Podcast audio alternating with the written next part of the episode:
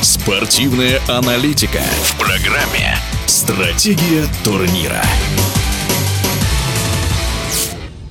В конце года принято подводить итоги, вспоминать яркие победы и обидные поражения. О том, как прошел 2023 в пляжном волейболе, поделился тренер-статистик женской сборной России Александр Раев. В прошедшем году в мире пляжного волейбола и на международном уровне и в России было множество интересных событий. Напомню, в этом году проходил основной цикл отбора на Олимпийские игры в Париже. Это и ряд международных соревнований под эгидой ФИВБ и, конечно, чемпионат мира в Мексике.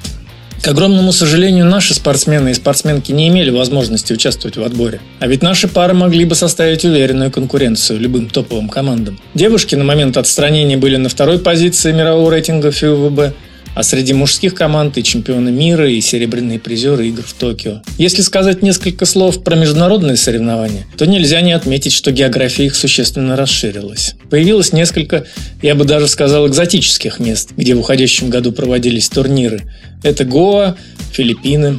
Для наших команд Безусловно, основные события разворачивались на чемпионате России. В этом году было проведено рекордное количество соревнований по пляжному волейболу. В календаре был 21 турнир. Среди них и этапы Кубка России, и мероприятия, приуроченные к столетию волейбола. География широчайшая. Помимо уже привычных мест Москвы, Анапы, Сочи, соревнования приняли в Кемерово, Северодвинске, Орле, Магнитогорске, Зеленоградске. Перечислять можно долго. Во всех городах был большой интерес к играм, к игрокам. Организация была на высшем уровне. Это и показы всех игр в режиме онлайн на сайте Федерации волейбола – и трансляции финала всех турниров на ТВ. Проводились мастер-классы, общение игроков с болельщиками. В общем, было интересно и здорово. Нелегко выделить какой-то конкретный город или турнир, но лично для меня очень запомнился этап в Санкт-Петербурге.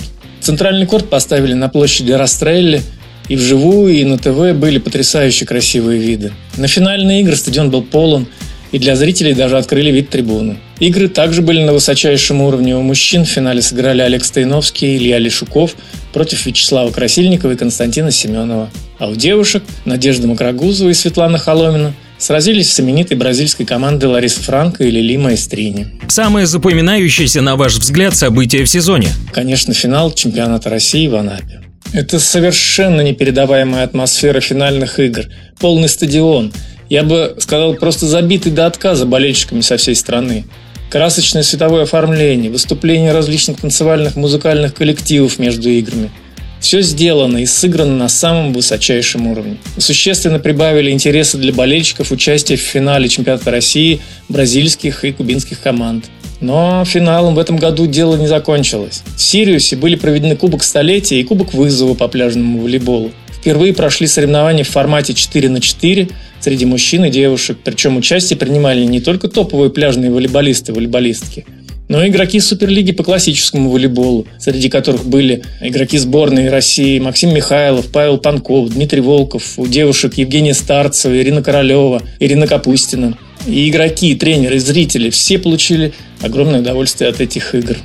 Сейчас мужская и женские сборные России готовятся к соревнованиям грядущего года в Анапе – Уверен, Следующий год будет не менее ярким и интересным для всех поклонников пляжного волейбола. С итогами 2023 года в эфире спортивного радиодвижения Александр Раев.